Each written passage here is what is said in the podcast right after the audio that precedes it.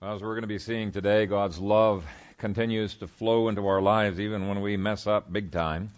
And we're going to be reading in 1 Samuel 25 and uh, verses 14 through 23.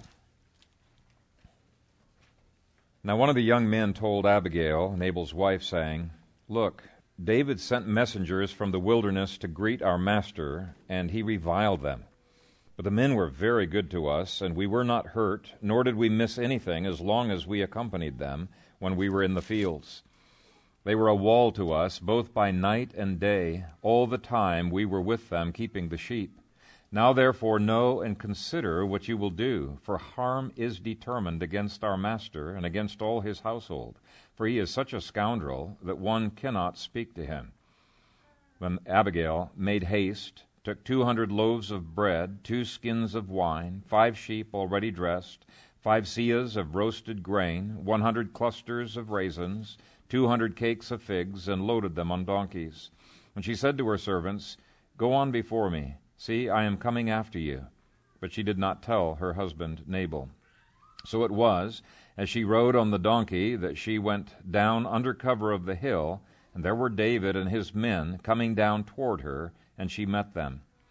Now David had said, Surely in vain I have protected all that this fellow has in the wilderness, so that nothing was missed of all that belongs to him, and he has repaid me evil for good.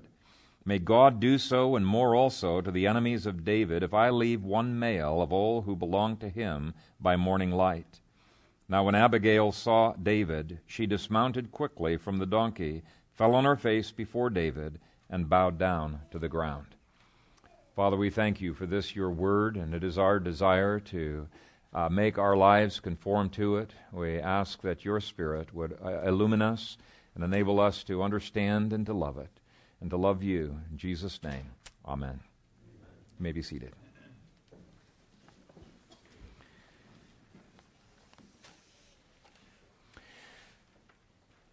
When Dr. Krabbendam was here three weeks ago, he told us all kinds of fun stories. But I'm going to tell you a, a story about him that I don't think he told. Uh, you can correct me if I'm wrong, but I think it's a, a really neat one. It was uh, on December 29, year 2000, that he took two of his friends on a missions trip to Uganda. They traveled from, see, what city was it? From uh, Charlotte, North Carolina, over to London, and from London they caught a plane to Kenya, and then they were going to catch another plane over to Uganda. But anyway, on the flight uh, from London, they took a British Airways 747, and uh, I think that Dr. Krabbendam was probably envious of uh, his two uh, friends, uh, Clark Bynum and uh, Gifford Shaw were their names because they, for some strange reason, got bumped from coach up into first class. So he's down in the lower level. They're up in first class, two seats away from the pilot. And at that moment, nobody understood the significance of that divine providence. Very, very significant. Clark just thought it was a blessing from the Lord because he got lots of legroom uh, that he was a huge guy, six foot seven inches tall, and not a skinny guy. He was all muscle. He played on the Clemson basketball uh, team. And anyway, uh, both of them committed their travel to the Lord, and after eating, they went to sleep. Six hours into the trip, everyone on the plane was startled awake with a jolt as the plane started zigzagging in a steep descent, 19,000 feet uh, down and uh, the cabin was in chaos. Everybody was screaming, uh, realizing that they were going to uh, die. And it took Clark and Gifford uh, just a few seconds to gain their sense of what in the world was happening and uh, notice what was going on up in the cockpit. Uh, what had happened was that a suicidal 27 year old Kenyan by the name of Paul Kifa Mukonyi had charged the cockpit knocked the pilot, Hagen, out of uh, the seat. Actually, it was quite a wrestling match. He bit the, almost bit the guy's ear off, bit his finger. He managed to lock himself into the seat, take it off of autopilot, and push the plane down into a steep uh, dive. The two pilots and another officer were desperately trying to wrestle the controls out of this Kenyan's hand, and they just were not successful. He must have been one strong guy because three men could not budge him out of that seat. Well, about that time, uh, Clark Bynum, that huge uh, the basketball player from, from Clemson, he runs up into the cockpit, grabs this Kenyan around the shoulders, yanks him back up over the seat, him screaming and kicking. And uh, then Gifford came along and they drug him out of the cockpit where everybody jumps on this guy, tied him up, put him in handcuffs, and put him at the uh, back of the airplane, tied him into a seat there. And uh, the pilot later said that they were five seconds from death. Five seconds. That's how close they were to crashing. Uh, the wounded pilot managed to pull the plane out, took the plane safely on to Kenya, and uh, Clark and uh, Gifford uh, were required to stay in Kenya, just answering questions, and Dr. Krabbendam went on uh, for his missions trip. He's an unflappable guy. It's just the way Dr. K is. you know, just business as usual. but That's the story of Dr. Krabbendam's mission trip and Flight 2069 on British Airways. Now, looking at the newspapers this past week, they said that if uh, Clark Bynum and Gifford Shaw had not instantly intervened as soon as they noticed what was going on, the plane would have crashed if uh, those two had taken the attitude, well, you know, that's not our conflict, we shouldn't be messing around with other people's business, the plane would have crashed. If they had waited for the professionals to fix this problem, the plane would have crashed because the professionals were not able to fix that problem. If they had given in to fear of what Mukonyi would think of them or what the professionals might think, you know, is it really my place to go in there? The plane would have crashed. And so today's sermon is on intervention in sticky situations. There are a lot of Christians who refuse to engage in intervention. They're afraid to get involved, or maybe it's inconvenient to get involved, and they all have their excuses. It may be a wife who says, Hey, it's not my place to contradict my husband or to go around my husband when uh, he is abusing me, or when he's uh, engaged in drunken driving, or when he's engaging in, in incest, and I say nonsense. God has put you providentially into that position to be able to save your husband, just like Abigail tried to save her husband.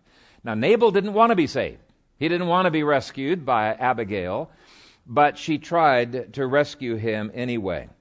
And too many wives in America have become enablers of sin, and believe it or not, have become enablers of crime for one reason or another. And sometimes they're enablers because they've got a mistaken idea of what submission is all about.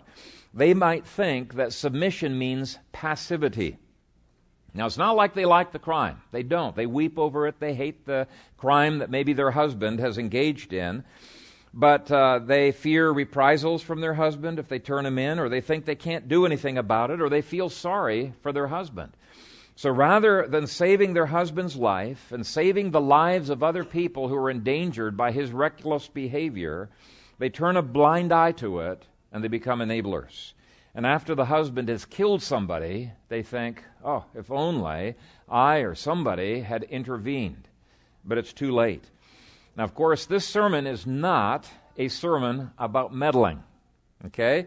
There's a big difference between constantly meddling in other people's lives over issues that are really not of great consequence and intervening on something that is life threatening to that individual or is destroying the lives of other people. And that's why I started with that story of, uh, of Bynum. I think everybody can relate to that story. Now, it used to be people would sit when their planes were hijacked and just hope some professionals, you know, would be able to deal with these hijackers. Now, after 9 11, uh, there is almost every flight, there's going to be somebody who's going to rush that. Hey, we'll die one way or another. We're going to, to rush that hijacker. And so people can identify with that. They say, yes, okay, that kind of intervention I can understand.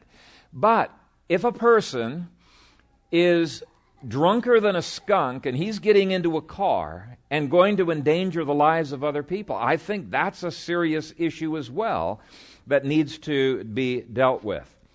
And if he repeatedly does this, it's time for you to intervene or to ask uh, some relatives to help you intervene. Perhaps ask church officers to do so.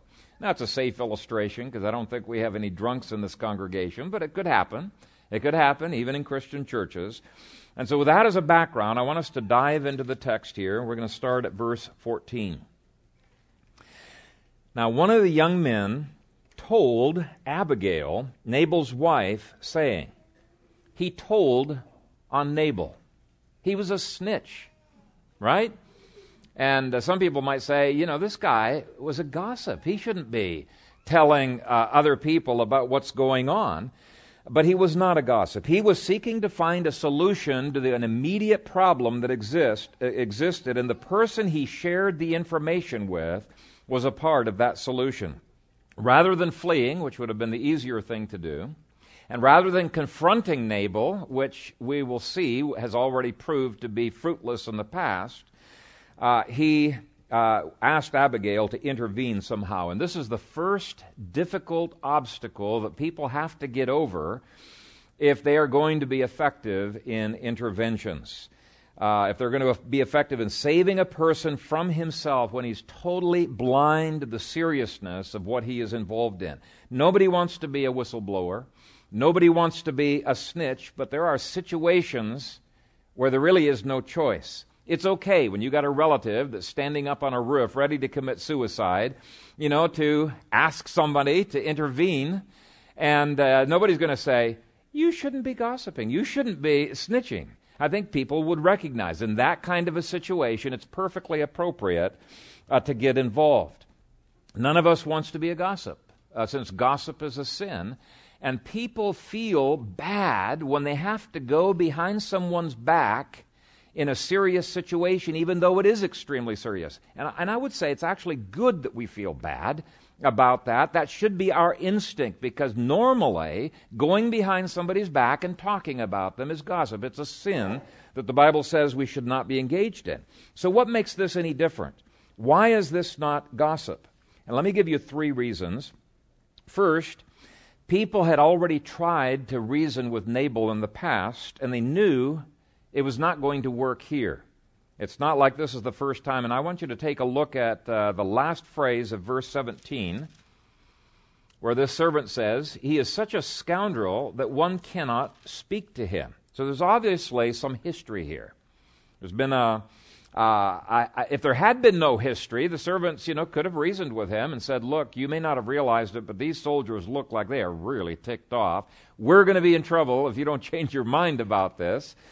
Uh, so you wouldn't need to talk behind his back. But when you've got a long history of people being in denial and lashing out at you every time you confront them over their drunk driving or whatever the crisis might be, then it is perfectly appropriate to go and ask people to help you with intervention. I think that's at the heart of what Matthew 18 is talking about. Where you go and you take one or two others with you. If they don't listen, you bring one or two more. The second thing that keeps this from gossip, being gossip, is that the danger was imminent. In fact, if Abigail had not been so speedy, they may, may well all have died. There was no time uh, to be uh, seeking to reason with them, and if they had, they'd all be dead. The third thing that keeps this from being gossip is that the person that this servant is talking to is Abigail, who is a part of the solution. Now, let me give you a de- great definition of gossip. Quote Gossip is the sharing of information with someone who is neither part of the problem nor part of the solution. Unquote. I think that's a, a perfect definition of gossip. Let me repeat that. Gossip is the sharing of information with someone who is neither part of the problem nor part of the solution. So if this servant had been grumbling with the other servants and bad mouthing, you know, the master, that would be an entirely different thing. But he was a part of the solution, and Abigail was a part of the solution. And actually, they were both a part of the problem, too, because they were both going to be dead meat, you know, if they didn't do something. So they're part of the solution and they're part of the problem. So it's the very antithesis of um, uh, uh, uh, of gossip. Now, I will grant you that many times so called Christian concerns is gossip. You know, they're talking with each other, sharing prayer requests. Hey, have you ever heard what's happening going on over here? We need to be praying for these people. And I would say it is absolutely gossip because they're not ones who are willing to go on the ropes, and they're talking to people who are not willing to go on the ropes. It's gossip. If all you're doing is praying about it, it is gossip. People like this are willing to go on the ropes. They're willing to be involved. We're going to be seeing a whole bunch of other uh, elements that are involved that make this the utter diff- uh, opposite of gossip. Again, in terms of that definition, you're sharing something with a person who is a part of the problem and a part of the solution. That's exactly what intervention is, right? It is providing a solution. So it is totally different from gossip. The second huge hurdle that people have to overcome before they're willing to intervene is submission. And it is a good hurdle. I'm glad that we have this hurdle laid out for us in the scriptures.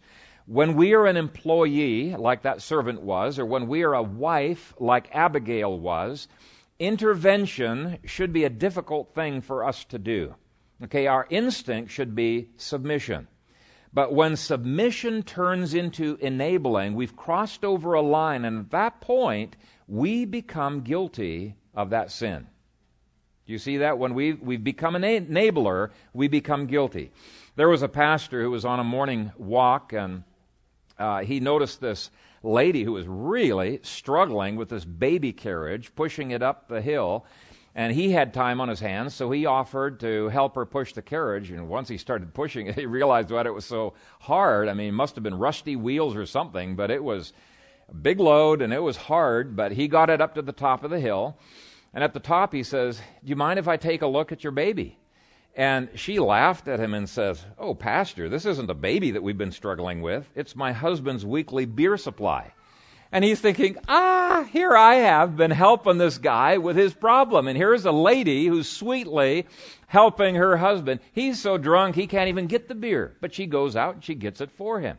And it's so easy when you're in the midst of those kind of situations, gradually, gradually, to become an enabler and not even to know where that uh, where that uh, shift from submission into enabling uh, has, ha- has come from. And uh, many people wonder how is it that those morbidly obese men and women who are 500 to 800 pounds could get that way? I mean, some of them can hardly even move. How do they get fed? Almost always, it's a mother or a sister who is enabling those people uh, to, to become obese in this way. Now, in the case of the picture that I've put into your outlines there, uh, Donna Simpson, it was her husband who was the enabler. Donna had a goal of reaching 1,000 pounds by this year. And her husband, Philippe Gouamba, said, Gaining weight makes Donna happy, and seeing her happy makes me happy. Okay, he was an enabler. Last Christmas, she ate a 30,000 calorie meal. Let me tell you what she ate over a course of two hours.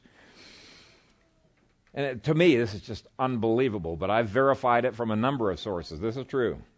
She ate two 25 pound turkeys, two maple glazed hams, 10 pounds of baked potatoes, five pounds of mashed potatoes.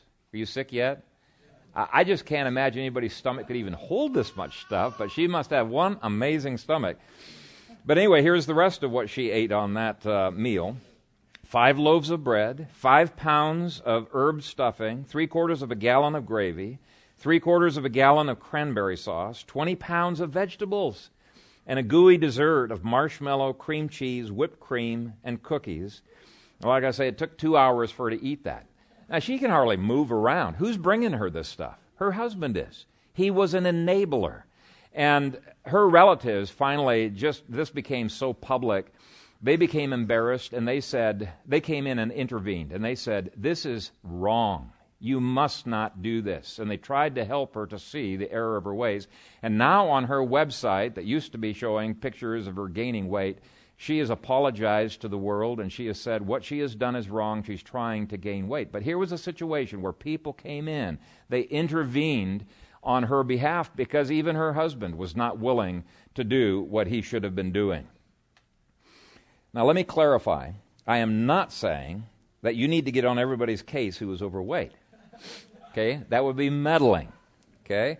You are not guilty of another person's sins simply because you overlook their sins. That's an entirely different issue.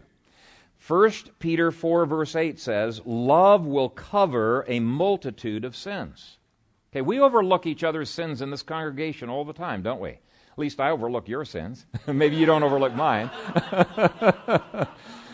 But um, I don't feel like I need to intervene on every single sin that is out there. Why? Because I know you're growing in the Lord and God's not finished with you yet.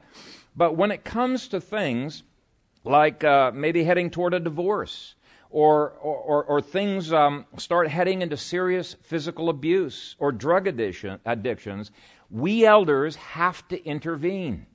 And we're not going to be satisfied unless there is change, substantive change that's going on. But you need to distinguish that from constant meddling. We do not feel like we have to intervene on every single sin that a person does. But when a person is endangering his own life, like Nabal clearly was doing, or he's endangering the lives of other people, or he is ruining and destroying a, a relationship, or ruining the testimony of a church, or he's so addicted to a su- substance that he can't help himself, he's in slavery to something, people need to intervene. Uh, and um, eventually, there can even be church discipline. But um, even after discipline has occurred, we can't tell you all the gory deals because details because that would be involving us in gossip. Just because a person's been excommunicated does not mean we can share everything. So I'm trying to distinguish here what is gossip, what is not gossip. But uh, we may need to intervene with an elderly relative who is un- so unsafe in their driving that we are worried they're going to one of these days get into a car accident and kill somebody some bystander or some other car. These are hard things to do, but what I'm going to try to paint for you this morning is that we all, at one point or another, are going to have to be involved in intervention. We need to know how to do it. We need to know how to do it. Virtually every commentary agrees that what Abigail did here was very proper. Uh, not everybody agrees. I listened to a tape by Elisabeth Elliot and uh, forget the name of the other woman where they were saying, uh, she should have just submitted and done whatever and just leave it up to God's providence. Even said that um, women, if the husband asks her to be involved in a sin, you just go ahead and submit. And I'm thinking, no, absolutely not. So I want to go through to try to be as clear as I can on what the Scripture allows, what it does not allow. So every commentary that I have, anyway, agrees Abigail did the right thing. So I want to ask the question why is this not contrary to God's call for submission? She's undermining her husband. Okay? Well, we know from the book of Acts, we know from 1 Peter and from some other passages that submission is not absolute, and to treat it as absolute is servility. It is not submission. Submission is always in the Lord, and so here are some general rules of thumb on when intervention does not violate this rule of submission. First, would submission make you sin? If it makes you sin, then you clearly may not do it. You may not submit uh, to your authority. With Peter, you must say, We ought to obey God rather than man. Acts 5, verse 29. Now, I think most people recognize these kinds of situations when you're objective, you're from outside. But when you're in the midst of the situation, it's really hard to see straight on these types of things. And so you might need, you know, a friend to come along and to help you. There are people, there are, I've known in other countries, uh, people who are, are, are believers, and they feel like, hey, we need to submit to the civil government, so I need to report all of the Christians in our network to people. Uh, in China, they've learned you can't do that. That actually involves you in the sin of destroying your brother and your sister, doing harm and damage to them. Uh, second, would submission ignore a biblical crime that your family member is currently engaged in?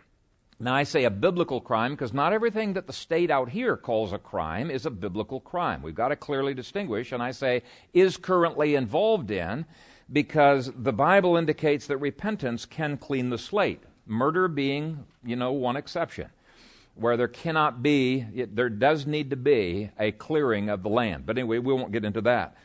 But it's the Bible alone that can define this, and I think it should be obvious because in some countries they consider being a Christian a crime, right? So I think just on that level, you have to recognize just because the state calls it a crime does not make it so. You've got to look in the Bible. So we need to think clearly on this. Deuteronomy 13, verse 6 says that if your family member, anybody in your family, or any dear and close friend is about to commit a, a capital crime, you must, you have an obligation before God to try to intervene to stop him from that. And if you are not successful, to turn him over to the state who has jurisdiction over those capital crimes. There's got to be intervention, the Bible says. Now, of course, it's only for a, a serious crime, but let me read the text. It says that intervention is necessary, quote, if your brother, the son of your mother, your son or your daughter, the wife of your bosom, or your friend who is as your own soul, unquote, implicates you in that capital crime. Now, it's so obvious, uh, it shouldn't even have to be mentioned. But it does have to be mentioned because when people are in the midst of these situations, they cannot think clearly. They allow their husband to engage in incest for years with the sick thought that they are in submission to their husbands. And it, it is really awful. That is not submission, that is servility.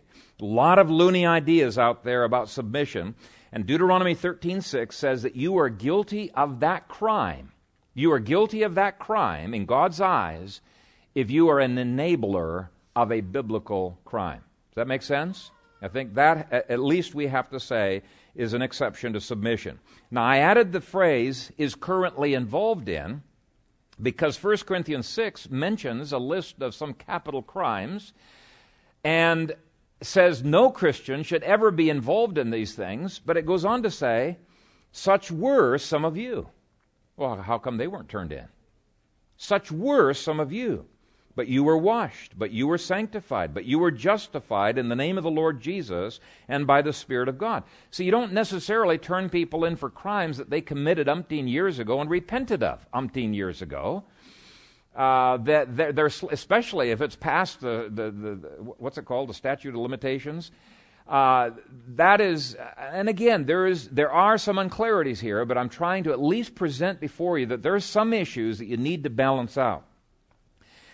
Okay, um, let me have you turn with me to 1 Peter chapter 3 because there's so many misunderstandings about what submission is. I want to give you a quick submission, uh, a quick uh, overview of what submission is not. And the reason for this, as I've already mentioned, there are some people out there that have such radical ideas on submission, and this is a radical passage on submission, but they go beyond the text and they say, even if it involves sin, you just got to trust the Lord. He's going to somehow bail you out. You go along, you submit. And I say, no, that is absolutely not the correct case. Now, this is a beautiful passage on what submission means. And I'm not going to deal with that at all today. I just want to look at what it is not. First Peter 3, beginning at verse 1. He starts off by saying, everyone is involved in submission. This is not something unique to wives. It says, Wives, likewise be submissive. Now, that word likewise indicates she's to do it in the same way of others who are submitting. Who are the others? Well, he's pointing back to chapter 2, where he says, Citizens need to submit to the civil government, employees need to submit to employers, and Jesus submitted to the Father. And he's saying, Likewise, you wives, you need to be submitting uh, in the same way. All of us must be in submission. So the moment you make a wife's submission more radical or less radical than the other submissions, you are taking this totally out of context. Now, I'm not saying that the husband submits to the wife and the wife submits to the husband. No, everybody's in submission, but it's different orders of submission. Okay, second, it says, Wives, likewise, be submissive to your own husband. So he's not saying every wife has to submit to every man. No, you submit to your own husbands, not to somebody else's husband. Third, submission does not mean giving up independent thought. Now, why do I say this? I say it because verse 1 is directly addressed to the wives, not to the husbands. Say, hey, tell your wives about this because they're not going to be able to figure out what I'm preaching on. No, he's directly speaking to the wives. And secondly, these wives have had enough independent thought that they have rejected their husband's pagan thinking and they have become Christians. Okay? There had to be at least some independent thinking there for them to do that. So, submission does not mean you blindly believe everything that your husband believes. Otherwise, these wives could never have become Christians. You are accountable to God for what you believe. You've got to study the scriptures. Fourth, submission does not mean that a wife should give up efforts to influence her husband in a godly direction. Again, verse 1. Wives, likewise, be submissive to your own husbands, that even if some do not obey the word, they, without a word, may be won by the conduct of their wives. They may be won. Apparently, these women, he wants them to be winning their husbands to a position that their husbands don't presently uh, uh, uh, uh, believe in. Now, he says you're not to do it with nagging. That's what it means without a word. Don't nag. But it doesn't mean that they didn't share the word earlier. They obviously did share the word because it says, even if some do not obey the word. So he wants the wives to be bringing the Word of God into the family. And if those husbands reject the Word of God, he says, okay, drop it. Don't be pushing, don't be nagging. But it's not as if they weren't seeking to bring the Word and to, in some way, influence. If the husband's willing to listen, great. You know, you share the Word of God with them. Fifth, submission does not mean that a wife has to give in to every demand of her husband. Take a look at verse 2 when they observe your chaste conduct accompanied by fear. Now, it, it, there were p- parts of the pagan world back then that this was being addressed to where the pagans wanted their wives to be involved in orgies and wife swapping and other perverse activities. And he said, no, you wives need to be engaged in chaste conduct. And so that too implies limits to submission, such as we've been talking about earlier. Sixth, submission is not based on lesser intelligence. This whole passage indicates the, the woman's competence not only to make a decision of faith, but to be able to apply Peter's words in their lives. 1 Samuel 25 made it very, very clear that Abigail was more intelligent than her husband. Okay? So it's not an issue of intelligence. Has nothing whatsoever to do with that. Now, in 1 Peter, he goes on in, the next verses to describe the kind of beauty uh, that is involved in true submission. Verses 3 through 6. Do not let your adornment be merely outward, arranging the hair, wearing gold, or putting on fine apparel.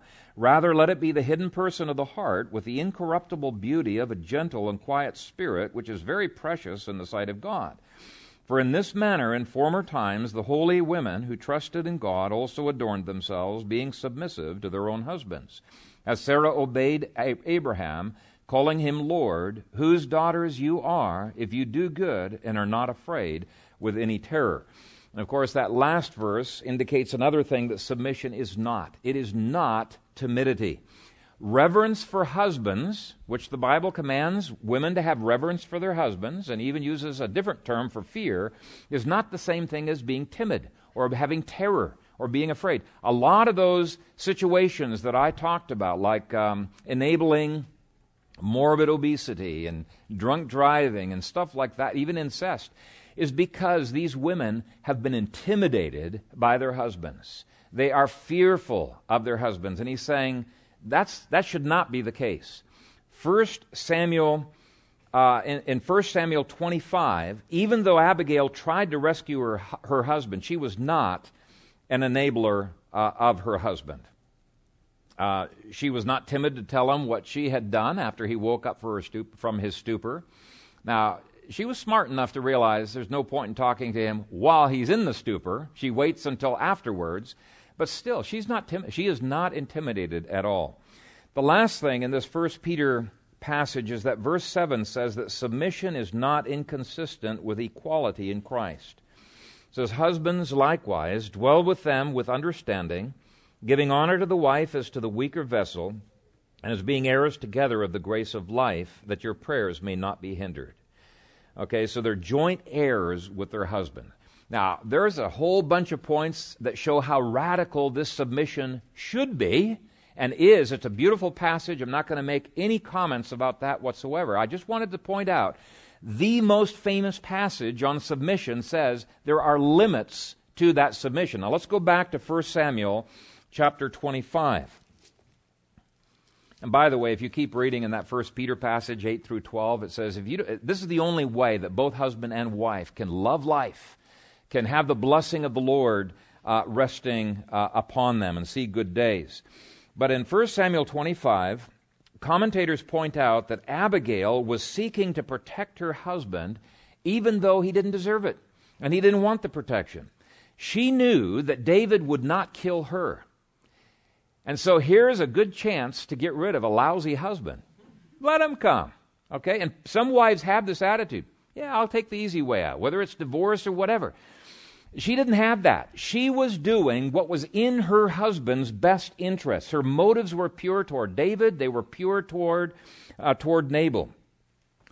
And so we've seen so far that the intervention of Abigail did indeed avoid gossip, it avoided rebellion, it, it was consistent with submission, it avoided enabling.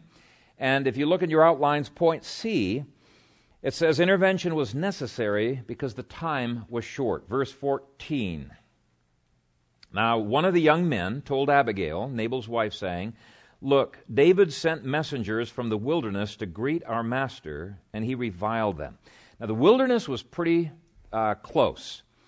And based on the body language that this servant saw of those other um, uh, soldiers, he knew it was not going to be very long and they were going to be seeing trouble. If she didn't do something very quickly, uh, th- there, there could be disaster.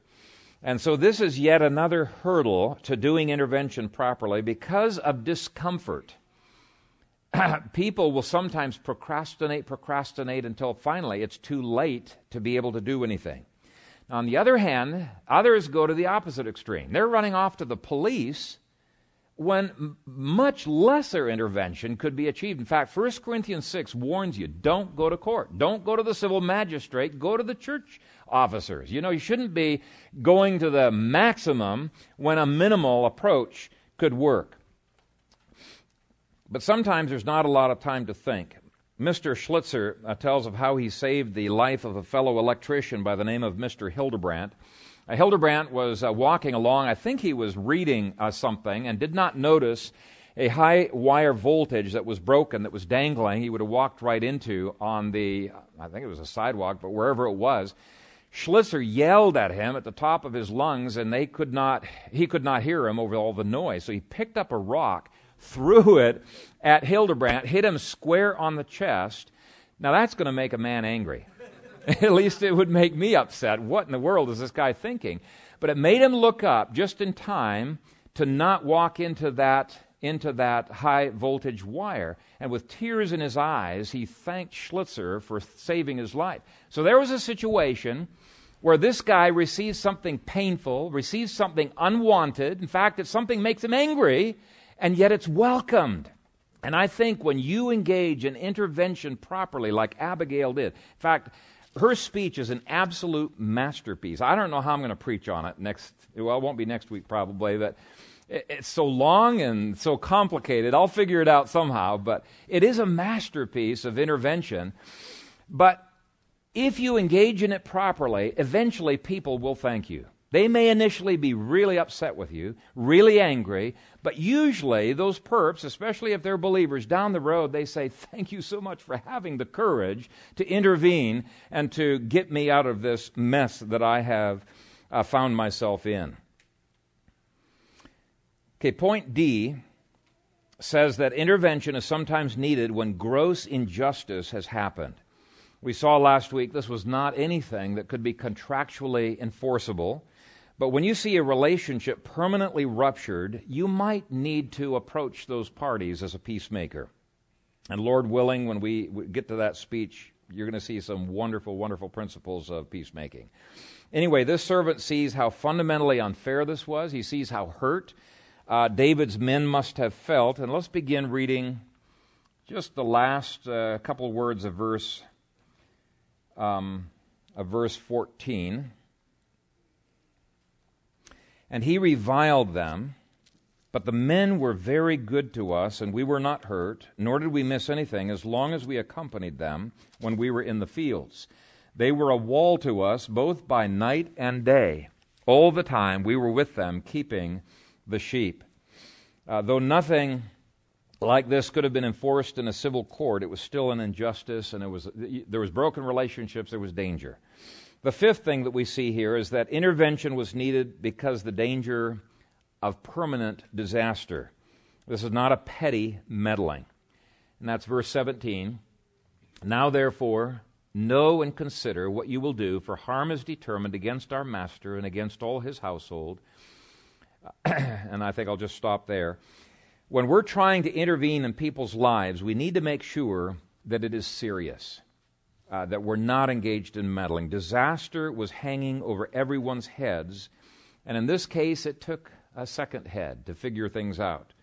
The last reason that intervention was needed was because no one could reason with Nabal, and that's the last part of verse 17. For he is such a scoundrel that one cannot speak with him. Now, obviously, that would be the ideal, to reason with Nabal.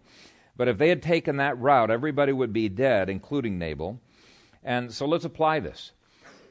Drunks rarely acknowledge the idea that they've got a problem.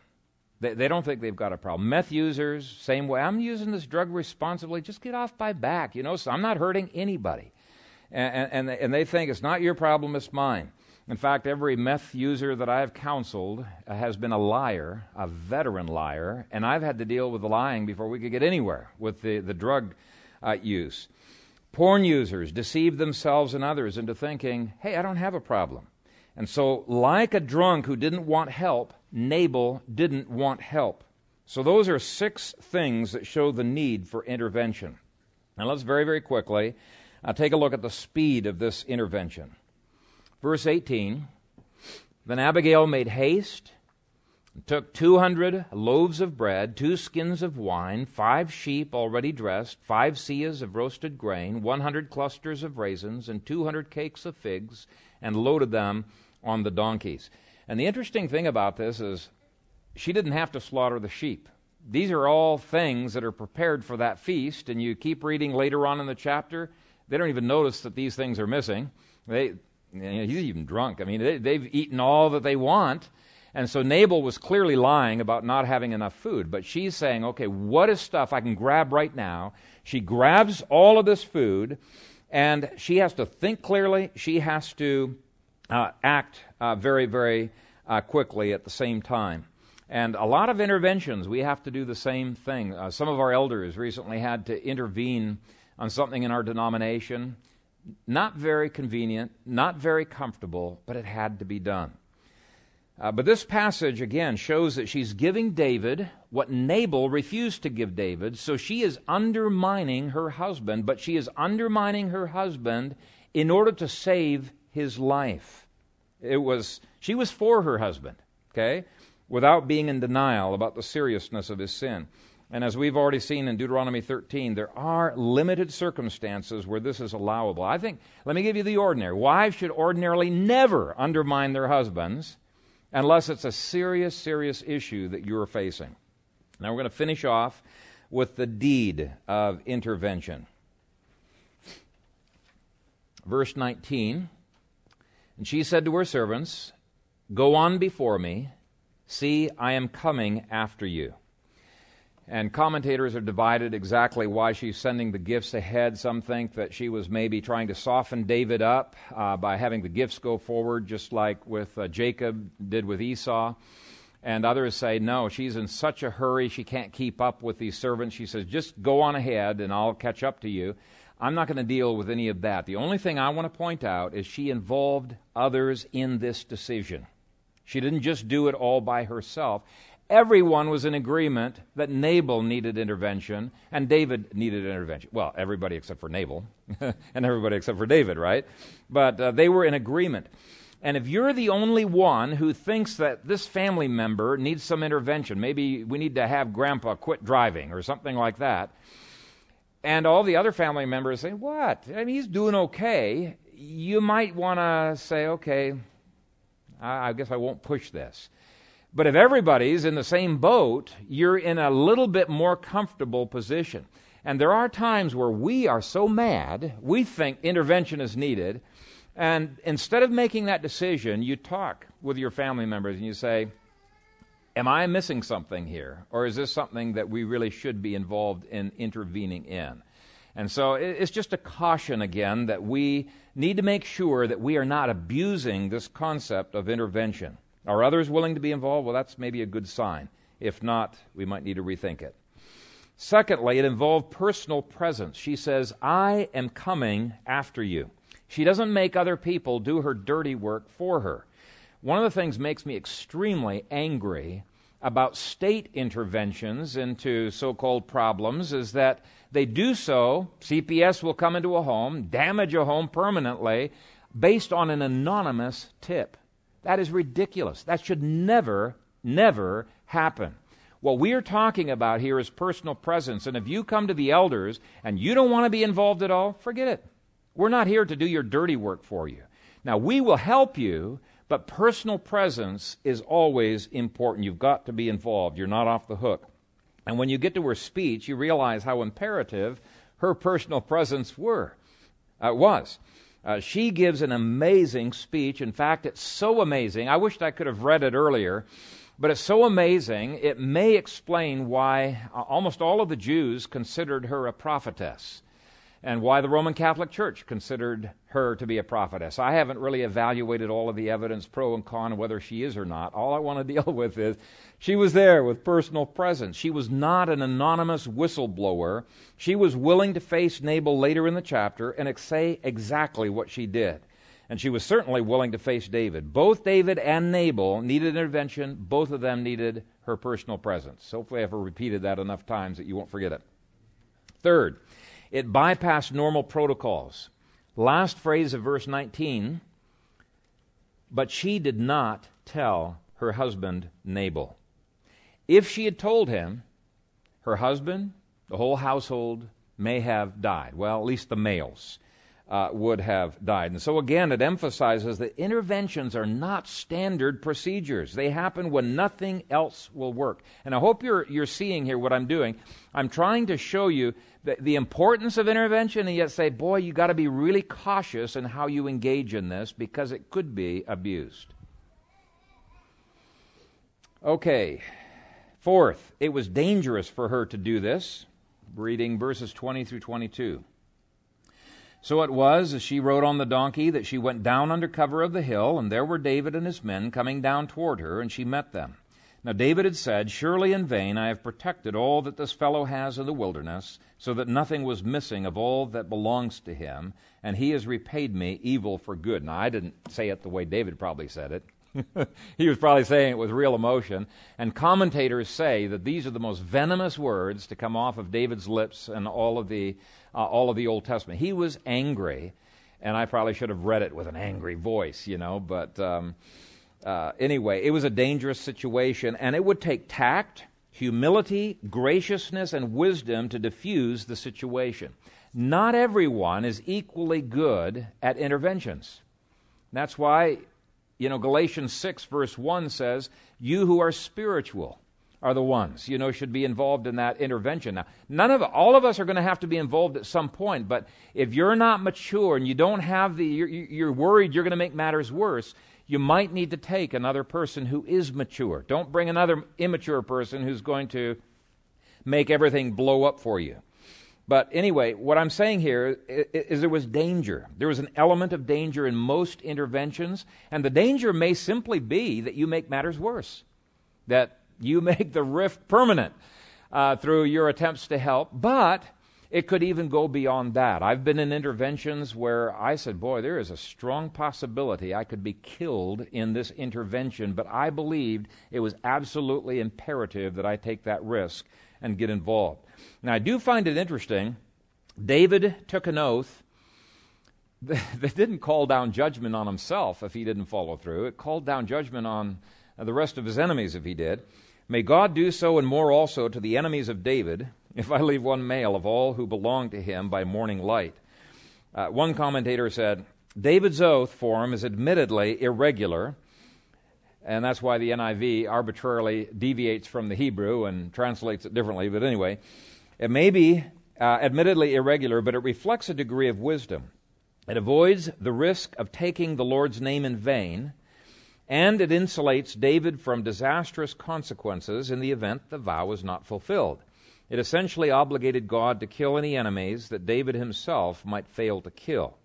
But the only little point that I want to pick up on here is David was treating all of them like enemies. And that highlights something we should be very careful to distinguish in, uh, when we engage in interventions. David actually thought of himself as probably engaged in an intervention on behalf of his 600 men who had been abused, right? He's intervening, but his intervention uh, was not good. It was ungodly, prideful, destructive, flowed from anger, did not flow from love, had as its goal the destruction of people rather than destruction of the problem, and it cr- would have created more problems than it solved. And part of the issue was that David was treating them all like enemies. Now, if you are treating your brother or your sister that you're intervening with with a degree of anger where th- they think you're treating them as an enemy, it is not going to work. It's just going to ooze out of you and it's going to destroy the peacemaking process. That's the main point. Now, Abigail's intervention was the exact opposite. It was godly, humble, constructive, flowed from love, provided a solution, it gave honor to David, it did not treat either David or Nabal as the enemy, and was peacemaking par excellence. To the point where David later on admits to her, She's right, and I've been incredibly foolish in doing, in, in doing this. It was Abigail who had the sense to realize that her husband was not the enemy and David was not the enemy, Satan was the enemy. So she got the right focus. So rather than praying imprecations against them both, what she does is she tries to intervene gently in order to reconcile. That's her goal. Verse 23. Now, when Abigail saw David, she dismounted quickly from the donkey, fell on her face before David, and bowed down to the ground.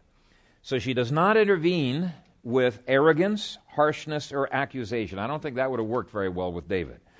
Instead, her attitude displayed here and in her speech shows the characteristics of a true peacemaker. Intervention is not about getting even. Intervention is not about getting your way. Intervention is not about giving that person what for, okay? It's not about venting. It is not about putting them in their place. Such intervention rarely works.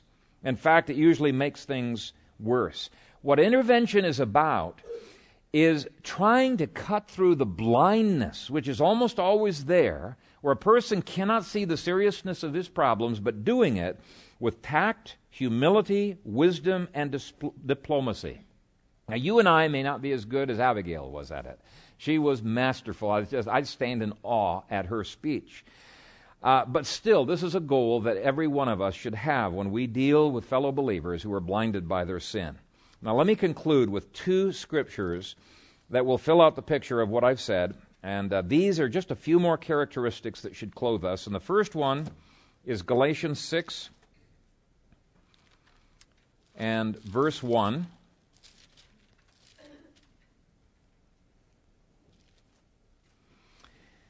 Brethren, if a man is overtaken in any trespass, you who are spiritual, restore such a one in a spirit of gentleness, considering yourself, lest you also be tempted. Paul says it takes spiritual maturity to do this well. So if you don't have that maturity, again, bring along somebody who is mature. You, are going to, to need it. Second, it takes gentleness and meekness to do this. When you have those kind of characteristics, what it does is it smooths the waters. Third, Paul says it takes an attitude of humility, or what one person said, there but the grace there but for the grace of God go I kind of an attitude. Now if you really really really believe that you could be tempted in exactly the same way that this person did, you're going to go into that into that thing without an edge. And, and, and you're going to uh, be able to, to smooth out the, the corners there. And so Galatians 6 1, I always recommend any time people go into a confrontation, I tell them, prayerfully read through Galatians 6 1. Ask God to give you that characteristic. One more passage, uh, 2 Timothy 2. And verses 24, 24 through 26. And a servant of the Lord must not quarrel. Uh, that doesn't really work well in interventions. But be gentle to all, able to teach, patient, in humility, correcting those who are in opposition. And I think you can see how those characteristics will go a long way in intervention. So let me read that again. Must not quarrel, but be gentle to all, able to teach, patient, in humility, correcting those who are in opposition, if God perhaps will grant them repentance, so that they may know the truth and that they may come to their senses. Blindness is usually the reason we need to have an intervention. Satan has completely blinded their eyes. They cannot see straight. And uh, they think you're a nutcase to say they've got an alcohol problem. I don't have a problem. They're in denial. Okay, they're blind. And so he says, that they may know the truth, and that they may come to their senses and escape the snare of the devil, having been taken captive by him to do his will. Sometimes interventions are needed because Satan's not only blinded them, he's taken them captive. They are enslaved to pornography or they are enslaved to alcohol or something else. They're not going to get out of this slavery to Satan unless somebody comes in and rescues them, brings them out of it. So that's 2 Timothy 2 24 through 26. And I think if you take those two passages together with everything that we've looked at in 1 Samuel chapter 25, I think you've got a well rounded approach to intervention that God will give you success on. And uh, may God prosper you if you ever have to do this. It's a painful thing to go through, but may He prosper you if you have to do it. Let's pray. Oh, Father, this is a, a difficult subject, and uh, yet it's a subject every one of us is going to have to face at some point or another. And I pray that you would enable us to master not only the intellectual issues that are involved, but help us to master the character issues that would enable us to be peacemakers like Abigail and the servant were. We pray, Father, for uh, you to give the kind of health and peace and strength uh, for each of the people here that when new people come into this congregation whose lives perhaps are held uh, in captivity to Satan, that we would be in a position to lovingly and graciously and tactfully being able to rescue them from the issues that they are in. We love you and we bless you that you have uh, uh, trusted us with this kind of ministry, but we realize we can only do it uh, through the power of your Holy Spirit. And we ask for your Spirit's measure in our lives. In Jesus' name, amen.